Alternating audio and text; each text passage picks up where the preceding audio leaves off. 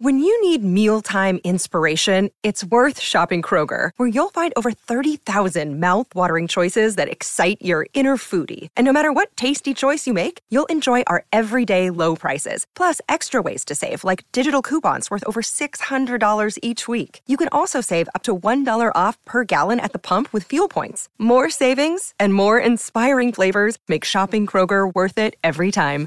Kroger, fresh for everyone. Fuel restrictions apply. Chapter 23 The Story of a Charming Woman. You have never heard, then, the particulars of Mr. Leavenworth's marriage? It was my partner who spoke. I had been asking him to explain to me Mr. Leavenworth's well known antipathy to the English race. No. If you had, you would not need to come to me for this explanation. But it is not strange you are ignorant of the matter.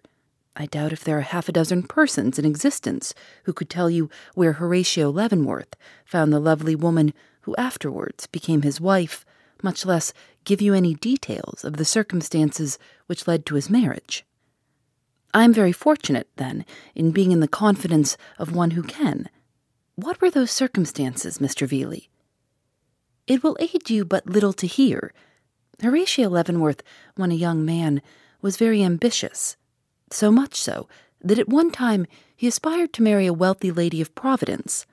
But chancing to go to England, he there met a young woman whose grace and charm had such an effect upon him that he relinquished all thought of the Providence lady, though it was some time before he could face the prospect of marrying the one who had so greatly interested him, as she was not only in humble circumstances, but was encumbered with a child concerning whose parentage the neighbors professed ignorance, and she had nothing to say.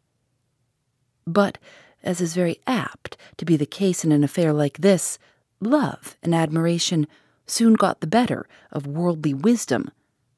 Taking his future in his hands, he offered himself as her husband, when she immediately proved herself worthy of his regard by entering at once into those explanations he was too much of a gentleman to demand. The story she told was pitiful. She proved to be an American by birth, her father having been a well known merchant of Chicago. While he lived, her home was one of luxury, but just as she was emerging into womanhood, he died. It was at his funeral she met the man destined to be her ruin. How he came there, she never knew. He was not a friend of her father's. It is enough he was there and saw her, and that in three weeks, don't shudder, she was such a child, they were married. In 24 hours, she knew what that word meant for her. It meant blows. Everett, I'm telling no fanciful story. In 24 hours after that girl was married, her husband, coming drunk into the house, found her in his way and knocked her down. It was but the beginning. Her father's estate, on being settled up, proving to be less than expected, he carried her off to England, where he did not wait to be drunk in order to maltreat her. She was not free from his cruelty, night or day. Before she was sixteen, she had run the whole gamut of human suffering, and that, not at the hands of a coarse, common ruffian, but from an elegant, handsome, luxury loving gentleman whose taste in dress was so nice he would sooner fling a garment of hers into the fire than see her go into company clad in a manner he did not consider becoming. She bore it till her child was born, then she fled. Two days after the little one saw the light, she rose from her bed and, taking her baby in her arms, ran out of the house. The few jewels she had put into her pocket supported her till she could set up a little shop. As for her husband, she neither saw him nor heard from him from the day she left him till about two weeks before Horatio Leavenworth first met her, when she learned from the papers that he was dead.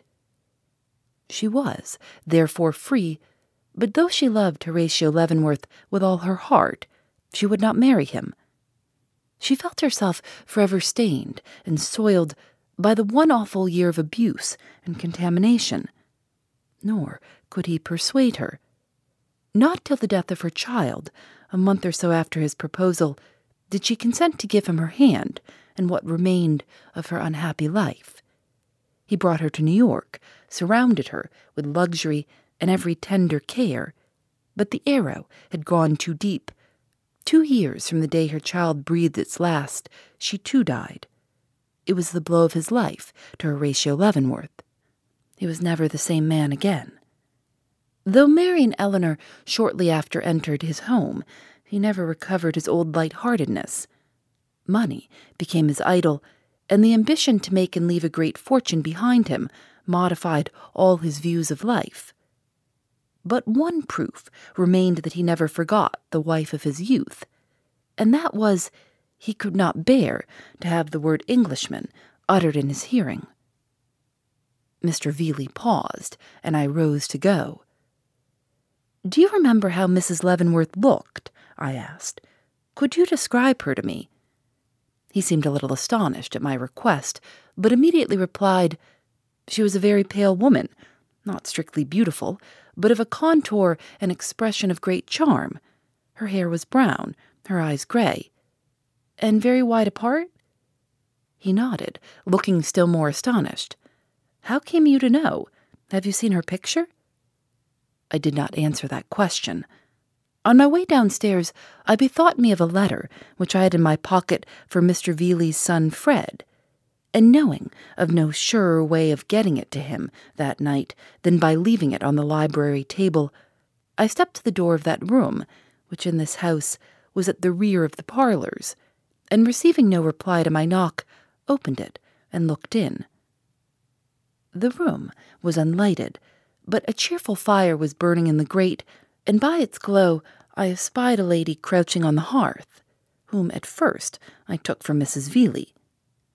But upon advancing and addressing her by that name, I saw my mistake, for the person before me not only refrained from replying, but rising at the sound of my voice, revealed a form of such noble proportions that all possibility of its being that of the dainty little wife of my partner fled. I see I have made a mistake, said I. I beg your pardon, and would have left the room, but something in the general attitude of the lady before me restrained me, and believing it to be Mary Leavenworth, I inquired, Can it be this is Miss Leavenworth? The noble figure appeared to droop, the gently lifted head to fall, and for a moment I doubted if I had been correct in my supposition. Then form and head slowly erected themselves. A soft voice spoke, and I heard a low yes, and hurriedly advancing, confronted not Mary, with her glancing, feverish gaze and scarlet, trembling lips, but Eleanor, the woman whose faintest look had moved me from the first, the woman whose husband I believed myself to be even then pursuing to his doom.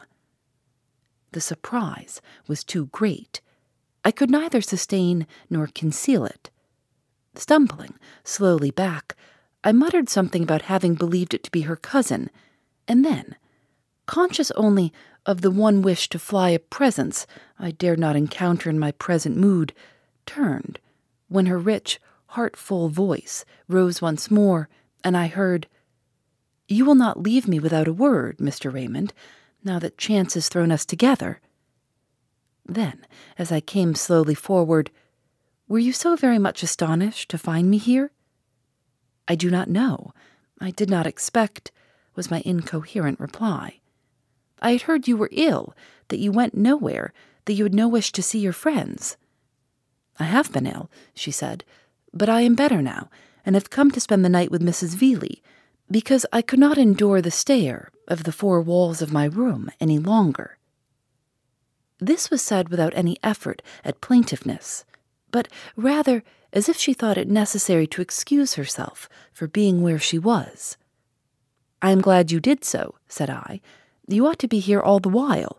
That dreary, lonesome boarding house is no place for you, Miss Leavenworth. It distresses us all to feel that you are exiling yourself at this time. I do not wish anybody to be distressed, she returned. It is best for me to be where I am, nor am I altogether alone. There is a child there whose innocent eyes see nothing but innocence in mine. She will keep me from despair. Do not let my friends be anxious. I can bear it. Then, in a lower tone, There is but one thing which really unnerves me, and that is my ignorance of what is going on at home. Sorrow I can bear, but suspense is killing me. Will you not tell me something of Mary and home? I cannot ask Mrs. Veeley. She is kind, but has no real knowledge of Mary or me, nor does she know anything of our estrangement. She thinks me obstinate, and blames me for leaving my cousin in her trouble. But you know I could not help it. You know. Her voice wavered off into a tremble, and she did not conclude. I cannot tell you much, I hastened to reply, but whatever knowledge is at my command is certainly yours. Is there anything in particular you wish to know? Yes, how Mary is, whether she is well, and and composed. Your cousin's health is good, I returned, but I fear I cannot say she is composed. She is greatly troubled about you. You see her often, then? I am assisting Mr. Harwell in preparing your uncle's book for the press, and necessarily am there much of the time. My uncle's book? The words came in a tone of low horror. Yes, Miss Leavenworth, it has been thought best to bring it before the world, and. And Mary has set you at the task? Yes. It seemed as if she could not escape from the horror which this caused. How could she? Oh, how could she? She considers herself as fulfilling her uncle's wishes. He was very anxious, as you know, to have the book out by July. Do not speak of it, she broke in. I cannot bear it. Then, as if she feared she had hurt my feelings by her abruptness, lowered her voice and said, I do not, however, know of anyone I should be better pleased to have charge with the task than yourself. With you, it will be a work of respect and reverence, but a stranger, oh, I could not have endured a stranger touching it. She was fast falling into her old horror, but rousing herself, murmured, I wanted to ask you something. Ah, I know. And she moved so as to face me. I wish to inquire if everything is as before in the house the servants the same, and and other things. There is a Mrs. Darrell there. I do not know of any other change. Mary does not talk of going away? I think not. But she has visitors, someone besides Mrs. Darrell to help her bear her loneliness? I knew what was coming and strove to preserve my composure. Yes, I replied, a few. Would you mind naming them?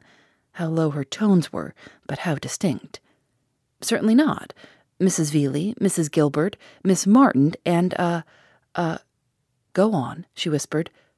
A gentleman by the name of Clavering. You speak that name with evident embarrassment, she said, after a moment of intense anxiety on my part. May I inquire why? Astounded, I raised my eyes to her face. It was very pale, and wore the old look of self repressed calm I remembered so well. I immediately dropped my gaze. Why? Because there are some circumstances surrounding him which have struck me as peculiar. How so? she asked. He appears under two names. Today it is Clavering. A short time ago it was. Go on. Robbins. Her dress rustled on the hearth. There was a sound of desolation in it, but her voice when she spoke was expressionless as that of an automaton. How many times has this person, of whose name you do not appear to be certain, been to see Mary? Once. When was it? Last night. Did he say long? About twenty minutes, I should say. And do you think he'll come again? No. Why? He has left the country. A short silence followed this. I felt her eyes searching my face, but doubt whether, if I had known she held a loaded pistol, I could have looked up at that moment. Mr. Raymond, she at length observed, in a changed tone, the last time I saw you, you told me you were going to make some endeavor to restore me to my former position before the world. I did not wish you to do so then, nor do I wish you to do so now.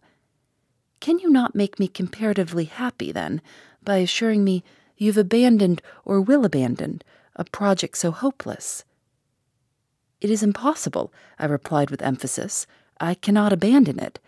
Much as I grieve to be a source of sorrow to you, it is best you should know that I can never give up the hope of righting you while I live. She put out her hand in a sort of hopeless appeal, inexpressibly touching to behold in the fast, waning firelight, but I was relentless. I should never be able to face the world or my own conscience if, through any weakness of my own, I should miss the blessed privilege of setting the wrong right and saving a noblewoman from unmerited disgrace. And then, seeing she was not likely to reply to this, drew a step nearer and said, Is there not some little kindness I can show you, Miss Leavenworth? Is there no message you would like taken, or act it would give you pleasure to see performed? She stopped to think. No, said she, I have only one request to make, and that you refuse to grant. For the most unselfish of reasons, I urged. She slowly shook her head. You think so? Then, before I could reply, I could desire one little favor shown me, however. What is that? That if anything should transpire, if Hannah should be found, or or my presence required in any way, you will not keep me in ignorance that you will let me know the worst when it comes without fail. I will. And now, good night. Mrs. Veeley is coming back, and you would scarcely wish to be found here by her. No, said I. And yet I did not go, but stood watching the firelight flicker on her black dress till the thought of Clavering and the duty I had for the morrow struck coldly to my heart, and I turned away towards the door but at the threshold I paused again and looked back. Oh, the flickering, dying fire flame. Oh, the crowding, clustering shadows. Oh, that drooping figure in their midst, with its clasped hands and its hidden face. I see it all again. I see it as in a dream. Then darkness falls, and in the glare of gas lighted streets, I am hastening along, solitary and sad, to my lonely home. Phoebe Reads a Mystery is recorded in the studios of North Carolina Public Radio, WUNC.